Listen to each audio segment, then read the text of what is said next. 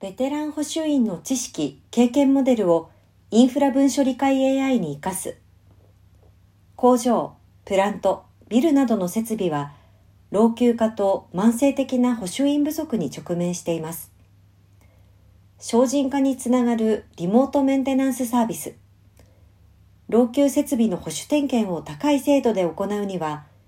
対象設備に関する高度な知識や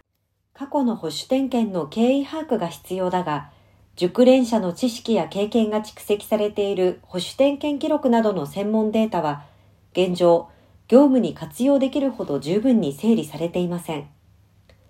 文書を高精度認識する大規模な汎用言語モデルは、文書データベースを大量学習し、教師なしで提示された文章の文脈を理解する。質問応答や機械翻訳などのサービスに適用できる技術として注目を集めているが、計算規模が大きく、インフラ保守の現場では計算リソースの確保が困難だということです。東芝は工場やプラントなどで蓄積された機器の図面、使用書や点検、トラブル記録などを高効率、高精度に認識し、保守点検の効率化を実現する文書理解 AI を開発しました。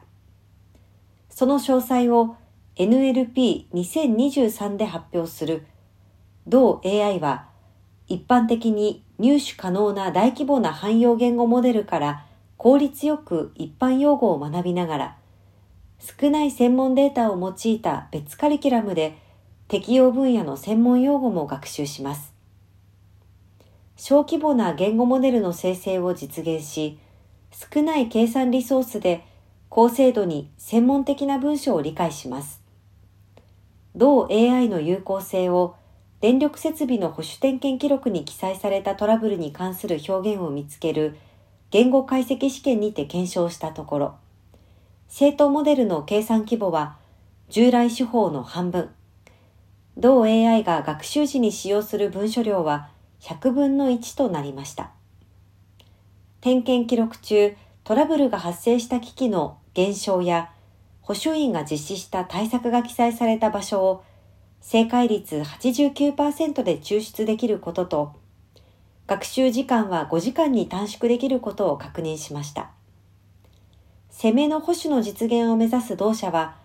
来年には同 AI の運用をグループ内事業現場で始める考えです。